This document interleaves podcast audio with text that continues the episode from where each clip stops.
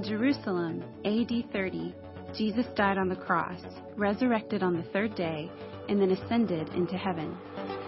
Fifty days after Jesus' resurrection, the Holy Spirit fell on the apostles, giving them power, purpose, and a plan. Out of joy, the church was born. Empowered by the Spirit, Peter gave his first sermon, and 3,000 hearts were transformed. Hearing, receiving, and repenting, the young church walked in unity and garnered praise. Out of joy, the gospel creates community. Peter and John then continued to spread the gospel through preaching and miracles, and the church grew by 5,000. Yet inside and outside forces threatened the unity of the church, including racial tension, a couple who held back money from the church body, and the Hellenists accusing the Hebrews of neglecting widows. But still, the church continued to multiply. In AD 31, Stephen was arrested for performing miracles and speaking truth. Standing before the council, he gave a powerful sermon connecting the Old Testament to Jesus and what he accomplished. Stephen rebuked the people for their hard hearts and refusal to acknowledge Jesus. Enraged, the people stoned Stephen, making him the first Christian martyr. In every day and age, the church faces both persecution and praise. Christians will always be misunderstood, misrepresented, maligned. But we must fight for and pray for unity to flourish within the church. Whether evangelizing to the lost, whether home groups creating new groups, whether campuses becoming autonomous churches, all multiplication comes at a cost. But we continue to move forward out of joy, the church multiplies. Good morning. Wow, you guys sounded great. Worship experience was awesome. I love heaven. However the song goes, I won't sing it for you, but that is just an awesome experience and expression of worship. Thank you, Pastor Glenn, for leading us in communion this morning. Communion is special. I don't want I don't want us to ever get numb to the sacred things of God. Don't get numb to that. These are holy moments with God, special times with God. Renee, thank you for sharing your story. We'd love to hear stories of City Church. Amen. I got a little story just to share with you right up front here. Mike, welcome back. Mike was in Cuba last week, and come on, let's welcome Mike back. He was working on a missions project back there. Bless you, brother. We got a missions team going to uh, Dominica in just a couple of months, and uh, I got back from a little short-term exploration trip to see kind of maybe what we want to be working on in the future. I want to show you a picture uh, of a brand new friend that I just made uh, this last week. I call him King George, and the reason uh, the orphanage that I went to visit this last week had about 47 children in it. Uh, he's been there since he was one years of age. He's 12 years of age now. And uh, the reason that he just stuck out to me is because I was showing him some pictures on my phone, and and he looked at this one picture when I was, uh, you know, when I had hair, when my BC, uh, BH days, you know, back, back when I used to, used to have hair. And uh, he was looking at me, and he goes, and he kind of puts his hand up there, and he goes, "Well, it's growing back." I'm like, "You're my best friend forever now, man." So I call him King George. That picture there, it's overlooking uh, the the orphanage is set up in the, the Blue Mountains. If you know, And this is actually Blue Mountain Jamaican coffee is actually grown on the uh, the farm that's there at the orphanage, and these beans were picked last week. These literally were picked. I watched these ladies. They climb. They're like pack mules, man. They just climb up the side of this mountain and they're picking beans, and then they store them up and they dried them out and roasted them while we were there. I mean, literally, I got to watch them roast these beans, and uh, so just a real awesome experience. We'll see what the Lord does as we move forward. Uh, this morning, though, this morning we're in a series. I think that's all I need to say about that, right? All right, good. Thank you, Pastor. Pastor Glenn keeps me on track here. I can get lost. I can just start to ramble here, but it was a great experience. Hey, uh, if you have your Bibles, I want you to turn with me this morning to Acts chapter 6. We're in a series entitled The Empowered Church. And last week, last week we talked about the ministry of Stephen. Now we are coming to a place in the book of Acts, and actually after next week we're going to take a slight break for the Easter season and uh, we're going to do something a little different. But we're coming into the place in the book of Acts where the church is about ready to make a transition. Everyone say transition. And transitions happen in all of our life. However, this transition impacts all of human history. It doesn't just impact a couple of people in Jerusalem thousands of years ago. The transition that's about ready to take place is the reason that you and I are here today. We talked about Stephen last week, just this man of God, good local church guy, but people recognize there's something different about him, and they appoint him to be a deacon or to be a servant. And we learned last week that everyone is created to be a servant. And God wants all of his people to be filled with the Holy Spirit, to be full of faith, to be full of grace, and to walk and live in wisdom. It's the heart of God. And Stephen exemplified this. And because of that, because of that, God is about to use him in a way that literally would not only change his life permanently, but also would change our lives today. And because Stephen was a minister, he modeled for us as believers what it is to be ministers today. Therefore, at City Church, we have the slogan that we say, every member a minister. And I want you to say that with me. Every member a minister. Every person here is created by God to be a minister. We all, we all have a purpose and a plan in God. And we'll never be fulfilled until we live out that purpose for which God has created us. This morning, if you have your Bibles, oh, as you turn to Acts chapter 6, thank you. All right. Let's say it one more time. Every member a minister. A little delayed reaction, but I like it anyway. Stand with me this morning as we read our scripture. We're going to start in Acts chapter 6. We're going to read verses 10 through 15, several verses in chapter 7 although I will be speaking to you on the whole text of chapter 7, and then we'll be looking at some of the end verses of chapter 7 and verse chapter uh, number 8. So a lot of text here, but I want you just to follow along. Open your heart, open your spirits, open your mind to hear from God today. I want my words to become God's word. In order for that to happen, you have to open your heart and don't fall asleep on me. All right, verse number 10. But they could not stand against the wisdom the Spirit, the Spirit gave him as he spoke, speaking of Stephen. Then they secretly persuaded some men to say, We have heard Stephen speak blasphemous words against Moses and against God. So they stirred up the people and the elders and the teachers of the law. They seized Stephen and brought him before the Sanhedrin. They produced false witnesses who testified. This fellow never stops speaking against this holy place and against the law. For we've heard him say that this Jesus of Nazareth will destroy this place and change the customs of Moses handed down to us. And all who were sitting in the Sanhedrin looked intently at Stephen, and they saw that his face was like that face of an angel. Verse number, chapter 7, verse number 1. Then the high priest asked Stephen, Are these charges true? To this he replied, Brothers and fathers, listen to me. The God of glory appeared to our father Abraham while he was still in Mesopotamia and before he lived in Haran. Leave your country and your people, God said, and go to the land I will show you. So he left the land of the Chaldeans and settled in Haran. And after the death of his father, God sent him to his, this land where you are now living. He gave him no inheritance here, not even enough ground to set his foot on. But God promised him that he and his descendants after him would possess the land, even though at that time Abraham had no children.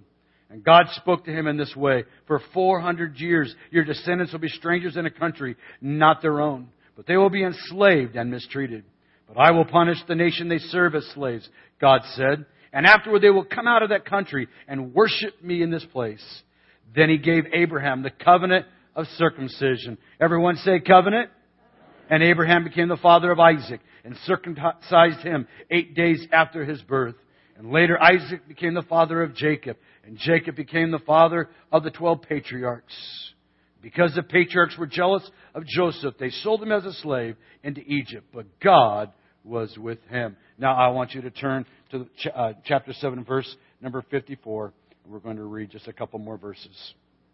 After Stephen had preached this message, the longest sermon recorded in the book of Acts, over 60 verses long, going through the history of Israel, when the members of the Sanhedrin heard this, they were furious and they gnashed their teeth at him. But Stephen, full of the Holy Spirit, looked up into heaven and saw the glory of God and Jesus standing at the right hand of God. Look, he said, I see heaven open and the Son of Man standing at the right hand of God. And at this they covered their ears, yelling at the top of their voices. They all rushed at him, dragging him out of the city, began, and began to stone him. And meanwhile, the witnesses laid their coats at the feet of a young man named Saul. And while they were still stoning him, Stephen prayed, Lord Jesus, receive my spirit. Then he fell on his knees and he cried out, Lord, do not hold this sin against them.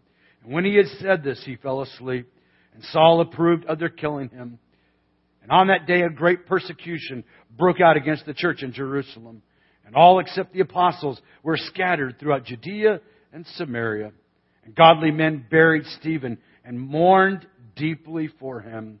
But Saul began to destroy the church. Going from house to house, he dragged off both men and women and put them in prison. My theme this morning is out with the old and in with the new. Out with the old and in with the new. Just like the carpet you're standing on this morning. Old carpet last Sunday, new carpet this Sunday. Come on, amen? Amen, come on.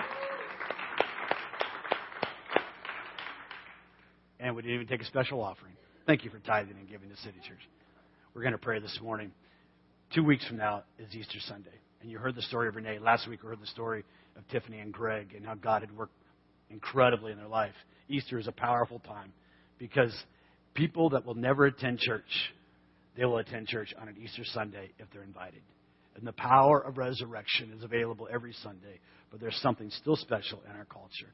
And so we're going to pray for our Easter services. And then we have an opportunity as a church, as our 16th anniversary, to invest in Togo. We're going to build a tabernacle. We're going to build a church there. And so I'd have you join me as we pray this morning. Father, thank you for the power of your word today. Thank you that it's not my words that move the hearts of men, but it's your words. And I ask today, God, that the story that's been recorded for us will become alive. God, I pray for every person that's in this room, you'll give them a spiritual ear to hear. And God, you'll give them the courage to invite a friend to one of our weekend services coming up on Easter that, that they may hear the glorious story of your resurrection and of your grace. And God, I pray today, Lord. Thank you that we can partner with churches around the world. Thank you, Lord, for, for this tabernacle that we're going to be building in Togo and for the lives that we're going to impact as a church there. And God, we love you today. I pray for every person that's in this room that you give them a spiritual ear to hear and that we will not leave this place the same that we came. Let us not become numb to your presence and the reality of who you are, that God, you take away old and you replace it with the new. I bless your people today in your wonderful name. Amen. You may be seated.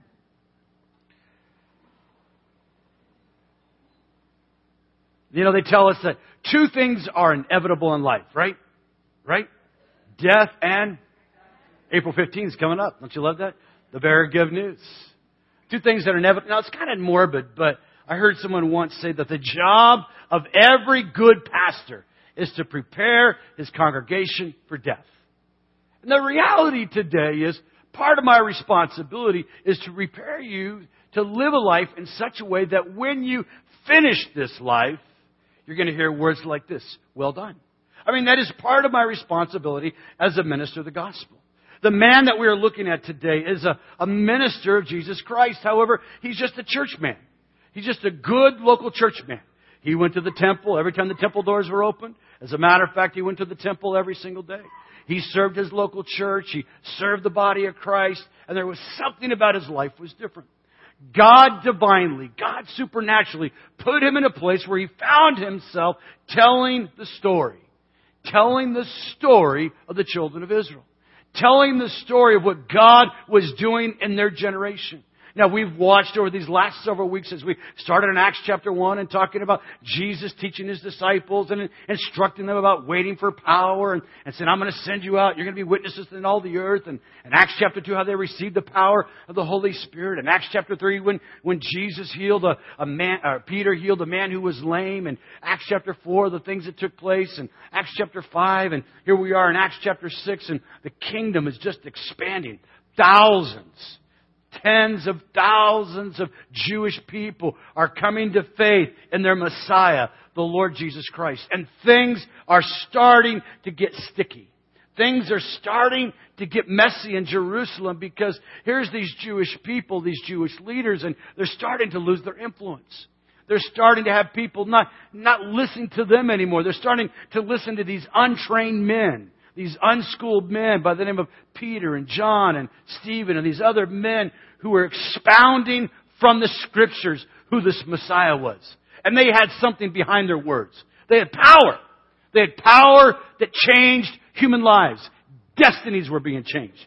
Miracles were happening. Mighty miracles. Healings, deliverances. People were experiencing the reality of Jesus Christ. In verse number 12 of Acts chapter 6, The Bible says that these people, they were hearing this, they were, they got so stirred up that they, that they brought these people before the elders and the teachers of the law. Look at verse number 12. The Bible says they seized Stephen and brought him before the Sanhedrin. This same Sanhedrin was the same Sanhedrin that Jesus went before. The same Sanhedrin that Peter had to confront. I mean, this is only a couple of months from the resurrection of Jesus Christ. They dragged Stephen before the Sanhedrin. In verse number 13, it says they also set up false witnesses who said, This man does not cease to speak blasphemous words against this holy place and the law. What were the slanderous accusations they were bringing against him? They were accusing Stephen of blasphemy. In Jewish culture, there were four things that were sacred. Extremely sacred. The first thing that was sacred was the name of God. The name of God was so sacred to the Jewish people because the command said, Thou shalt not take the Lord thy God's name in vain, that they would not even speak his name. They wouldn't even say it in fear that they would misuse it. There was great consequences to misusing the name of God. They wouldn't even speak the name of God. And so the name of God was so sacred to them they wouldn't speak it or they wouldn't write it. We have today in our Old Testament translation of the Hebrew this word Yahweh that they supplement for the name of God, but to this day we still don't really know that the Hebrew word that they use. The name of God was sacred. The next thing that was sacred to the Jewish people was the temple. I mean, the temple was extremely sacred to them. It was the holy place. This temple was built and fashioned after a design that God had given to Moses. That had been a tabernacle or a tent that was now turned to this incredible edifice that Herod had built as to be one of the wonders of the world. But the temple was sacred to them because it was at the temple that they practiced their religiosity. It was at the temple that they were religious and they offered their sacrifices to God. And so the temple was sacred to them. But not only was the temple sacred to them, the city of Jerusalem itself, the Holy Land, was sacred. It was so sacred. Their identity was completely wrapped up in this sacredness of this place. Find it interesting today, 2,000 years later, the sacredness of this place.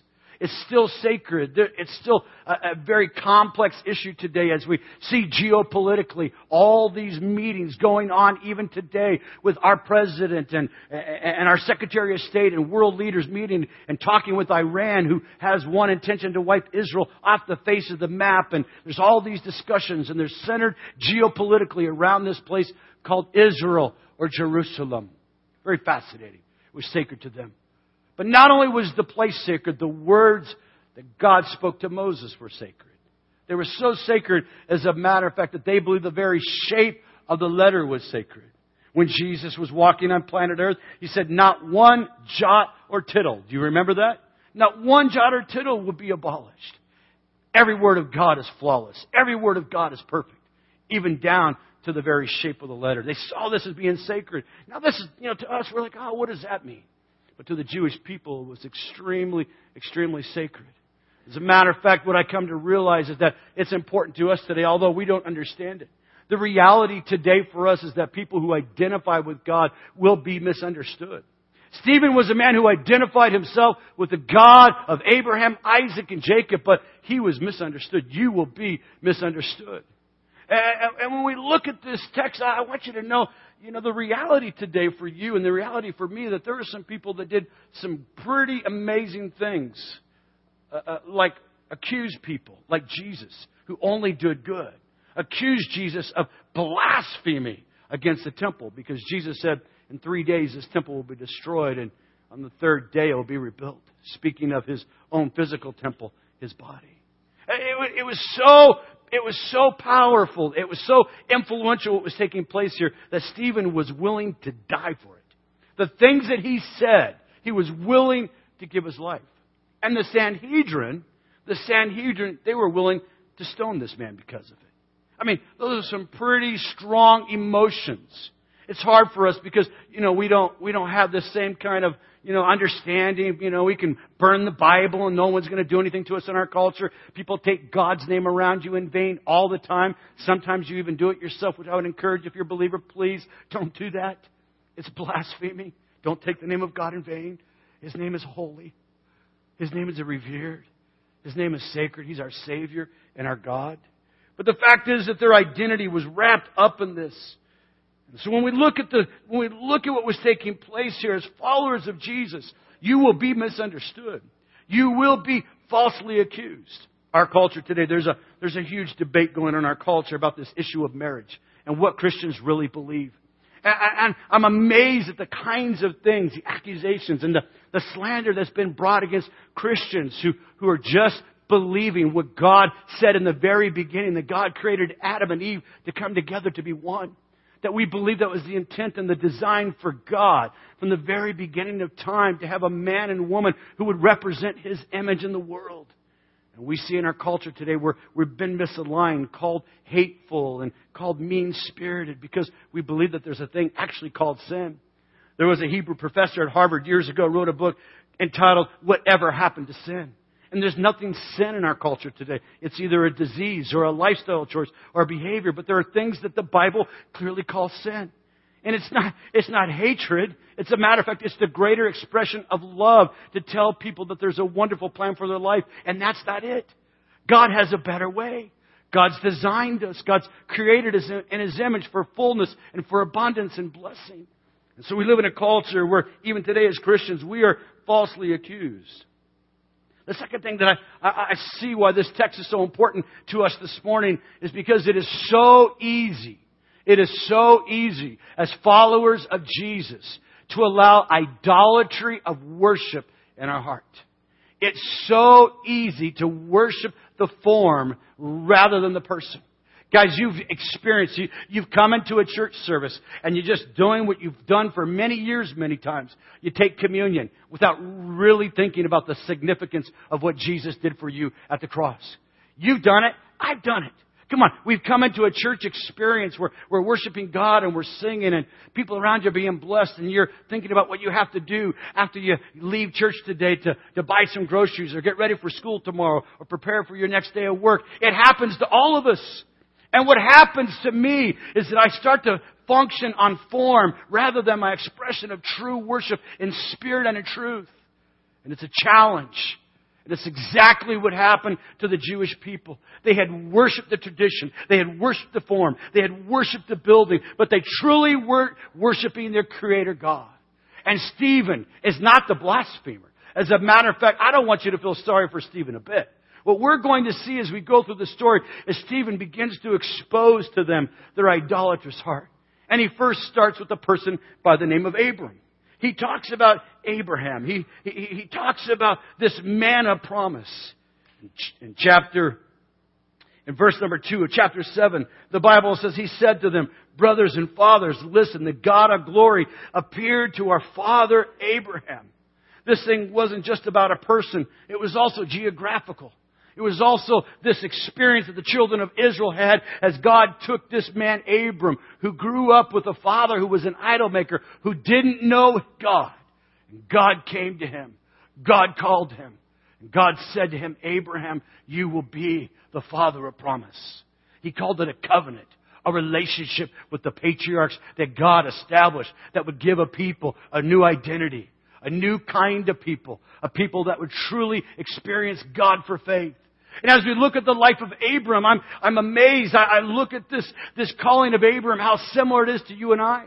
How that God had called Abram out of a land of darkness, out of, out of a land of pagan worship, and out of this false ideology that we are the center of the world. God called him out of that and expressed himself and showed himself in love. And the Bible says that all those who are children of God are what? Are the children of Abraham that Abraham was the father of all faith because he believed God and followed God when no one else in his generation would.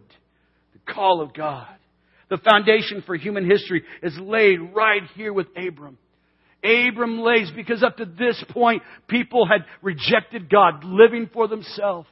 God had destroyed the world with water one time because men weren't living according to his purpose.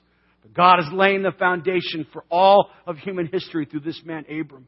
And God is speaking, and God is using Stephen to show them. See, Stephen wants to make it clear that God appeared to Abram and guided and guarded and blessed him, and there was no temple. See, this temple was so sacred to the Jewish people, but it was just a building. It was fashioned and made with the hands of men. God didn't meet Abraham in a temple. God met Abraham right where he was at. The fact is today you don't need to be in a building to meet God. The reality for you today and for me today is that God, God will meet us any place that we are at. God will meet us in our bedroom. God will meet us in our automobile. Come on, God will meet us in our workplace. God will meet you any place that you are at. Someone give him praise.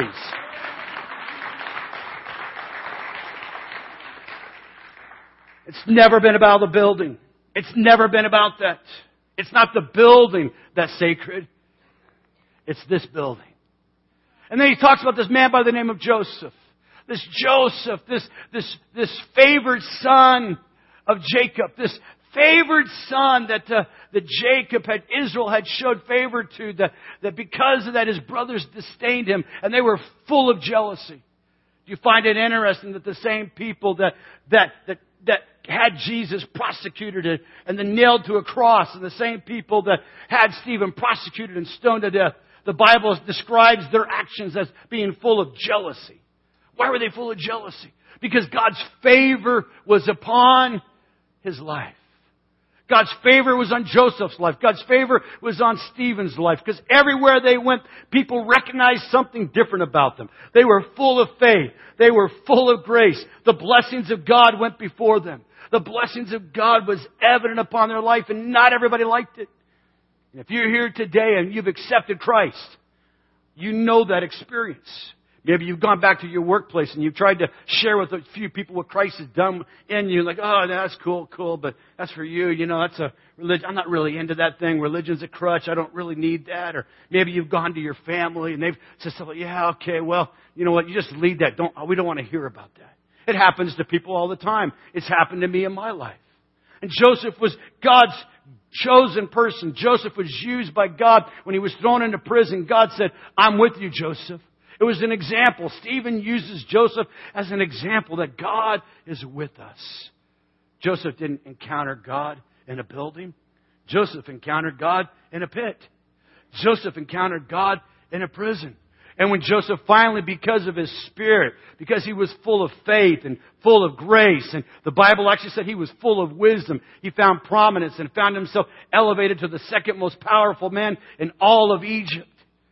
Joseph knew God. See, God was with Joseph everywhere he went and, and everything that he did. He was rejected by his brothers, but he was accepted by God. Just because someone rejects you, you know what that tells me? It means that you're probably being accepted and approved by God.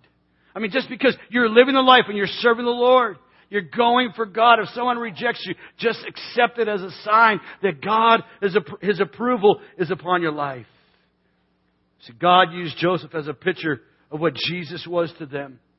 Jesus was their deliverer.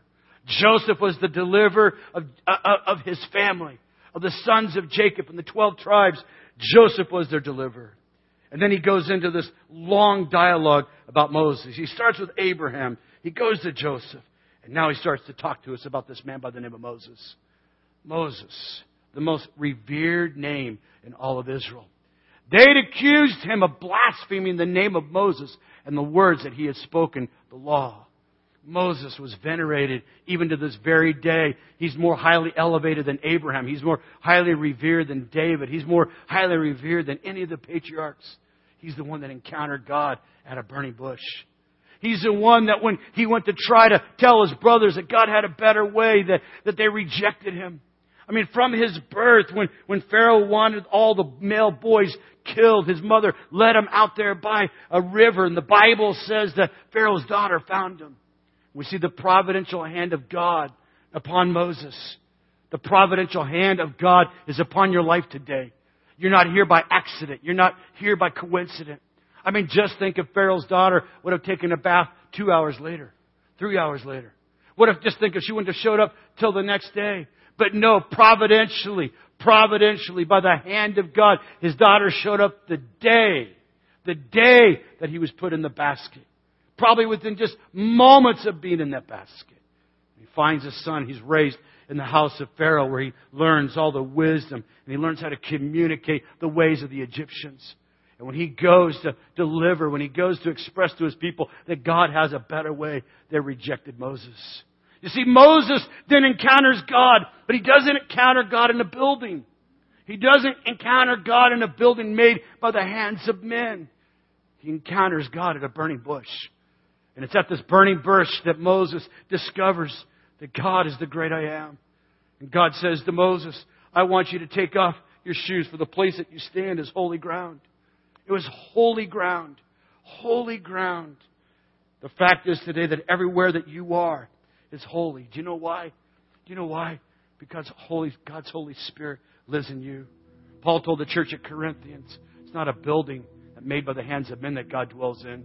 It's your building. You're the building. You're the temple of the Holy Spirit. God lives in you today. That's a powerful revelation. You see, Moses was rejected for the things that God approved of. What God approved of, the people didn't.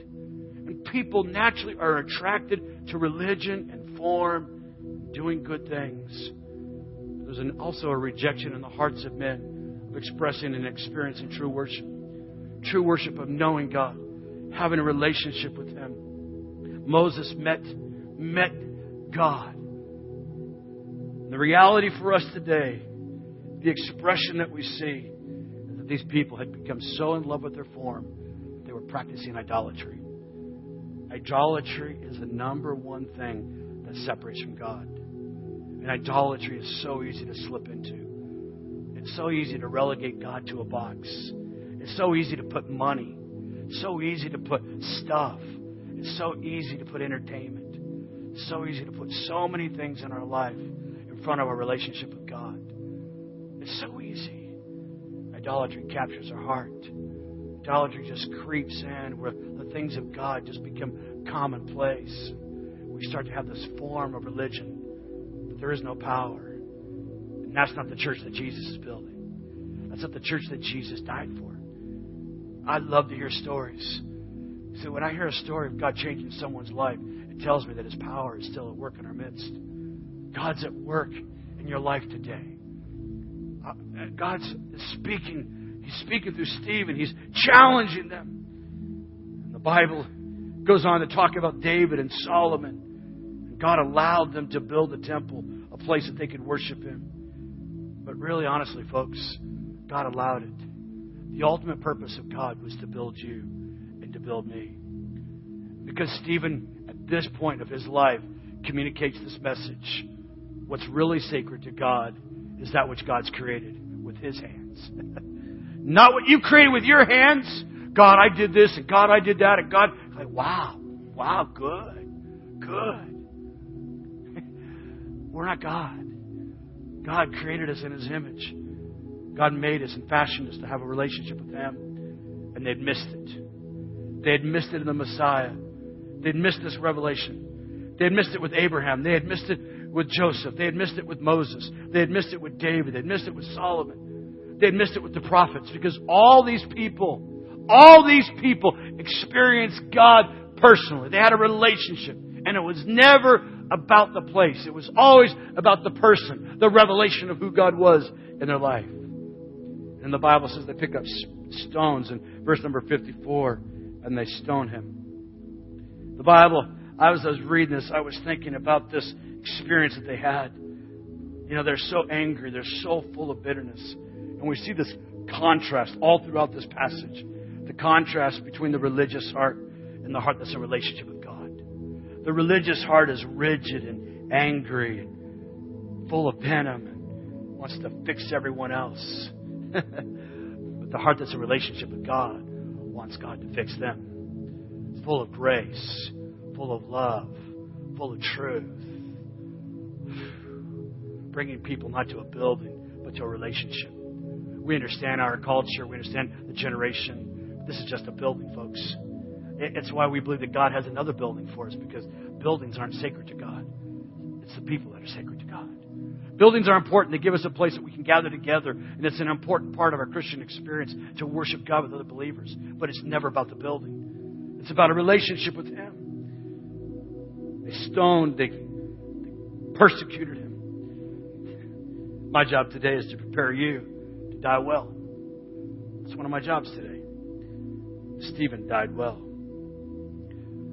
So God was doing a new thing. Because He was taking the old, was taking the old, and that's not my plan. That's never been my plan. And he was bringing in the new. It was out with the old and in with the new. The church was scattered. Right here, right at this moment, the church begins to separate. In this time of the church, there were two groups. There were the Hebraic Jews and the Hellenistic Jews. The Hebraic Jews spoke Hebrew and Aramaic. The, the, the Hellenistic Jews spoke Greek. It was at that moment the Hellenistic Jews began to, to leave Jerusalem. They begin to leave that place and begin to fulfill the promise that God has spoken to them. And you'll receive power after that to be my witnesses. First in Jerusalem, Judea, Samaria, and the ends of the earth. Out with the old, in with the new. And then in verse number two of chapter 8, it says, The brethren buried Stephen and they mourned his loss. There was a great sense of loss something old. I don't know how old he was, but something had died. God was bringing in a new way of life. God was bringing in a new way of living. God was bringing in a new revelation of who He was through His Son Jesus. Out with the old and with the new. You know, God works in seasons. Listen to me. God works in seasons in your life. He works in seasons. And sometimes we get so, you know, bound up and we so want to hold on to the past. God is always doing a new thing in your life and in my life. I've recognized this. I've gotten older. Start to look for the seasons. Churches go through seasons. Your life goes through seasons. When my mother passed away in 1995, Keenan had just been born. And I remember we, we, I took my boys and my wife and we went down to see my mother one last time before she died. And she was laying in her bed. She couldn't even get out of bed at that point. I remember laying Keenan in her arms. And we're thinking, wow, it's a new season. Something is dying. Someone is dying. But God's brought someone new in our life. I know the sense of mourning and loss for one of our brothers or sisters in the faith, someone's close to us, dies. Several years ago, one of our brethren, uh, his, his son was on staff with us at the time, said, Hey, my dad is really sick, not doing well. I want to go down and see him. It was a Wednesday. He'd been sick for a week or two with the flu, and goes into the hospital on Wednesday morning. And by Wednesday night, Dennis Stewart had went home to be with the Lord. I remember that. I, I don't even the shock. I don't even. Norman's here today, and I can't even explain it, guys. It was just such the spirit of loss just swept through our church. It was unexplainable. I don't know what God was doing. I really didn't. I mean, I still to this day don't completely understand. But in that season, I had four friends my best friend and mentor in ministry for over 25 years, Jack Loman, had been diagnosed with Lou Gehrig's disease, and he died that same year. I, I had another friend, Aaron Haskins, was supposed to minister here in January of that year, and he, 49 years of age, had a brain aneurysm and died at 2 o'clock in the morning on Sunday before church. I'm like, God, what is going on? And our pastor, Pastor Wendell Smith, at, at that same time, within that same year, founder of the City Church of Seattle. He went home to be with the Lord, succumbed to a long term battle that he had with bone cancer. I don't know completely. I don't completely understand why God allows those things and why things like that happen. But I know that when something goes out, God is bringing in something new. And the reality in our life today, in your life, in my life, there are things that God wants to remove. There's some old things that need to go. There's some old ways of living that bring death. There's some old mindsets and paradigms and ways of thinking that God wants out of our life because God wants to do a new thing. God wants to do something new in your life today. I want you to close your eyes. God's working, God's ministering by His Spirit today. Churches do it, they make monuments of the past. Movements do it movements do it. They make monuments of the glory days. Members of the body of Christ, they do it. It happens to us. We look back at the good old days, and the reality is the good old days are never going to come back. There's a new thing that God is doing in your life. When God takes something away, it's because God wants to do something new. And the new thing that God was doing was the church was growing. The church could not be stopped. The gates of hell could not come against it. It, seemed like Stephen was a victim to his accusers, but I want you to know that day, Stephen was not a victim. Stephen was a victor. You are not a victim today. You are created by God to be a victor. You're created by God to be full of His Spirit and full of faith and full of grace and full of wisdom. That's what God has for you today. But there's some things that are old. I believe it. I know in my own life. Some things that have got to go so that God can bring in the new.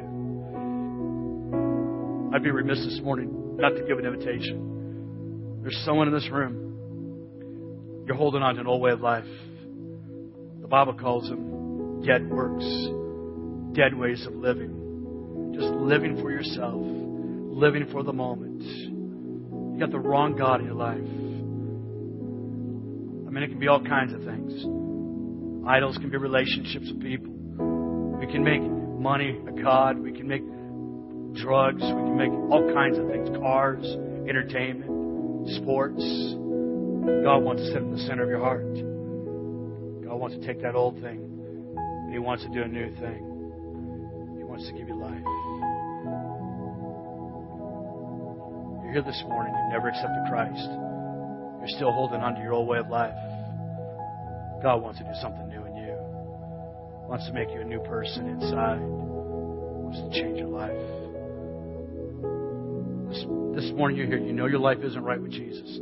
You haven't accepted Him. You haven't fully surrendered your life to Him. God's calling you to a new way of living. I'm going to pray for you in just a moment. But here's what I want you to do. I'm going to count to three. And this is not a sacred thing that we do, but this is a this is not just something that we just do. But I believe that this is a moment, an opportunity for you to take your next step in your relationship with God, to experience the newness that He has for you. Count to three this morning. You know you're not in right relationship with God. You know your life is far from Him. When I count to three, I want you to raise your hand. One, two,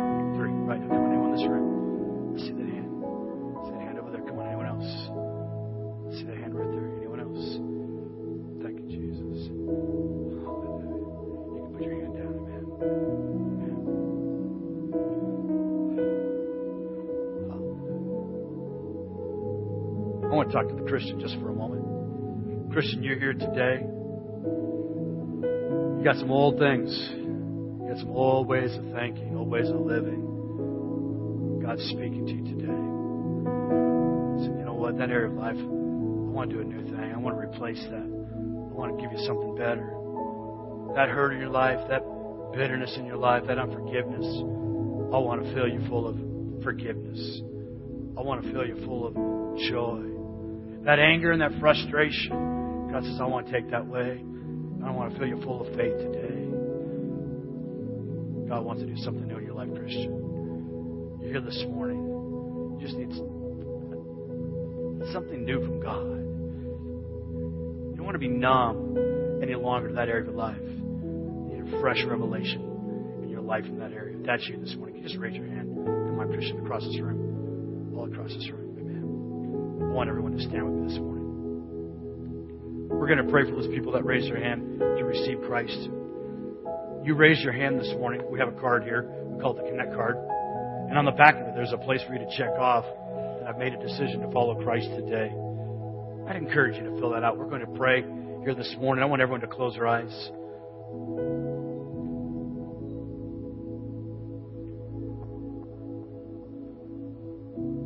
I want everyone to repeat after me Lord Jesus, thank you today that you are taking away the old and you are bringing in the new. I accept this revelation that Jesus Christ, you are my Lord. I believe in you. I give you my heart. And from this day forward, help me to live for you. I'm asking today, Lord, that you take away the old and you fill me with the new. New life, new hope, new faith in your wonderful name. Now, for the Christian, I want you to put your hand in front of you. I want you to take just a moment now to allow God to speak to you. What is God saying to you today? What is God speaking to your life today? He cares for you today. As God was with Abraham, as God was with Joseph Moses,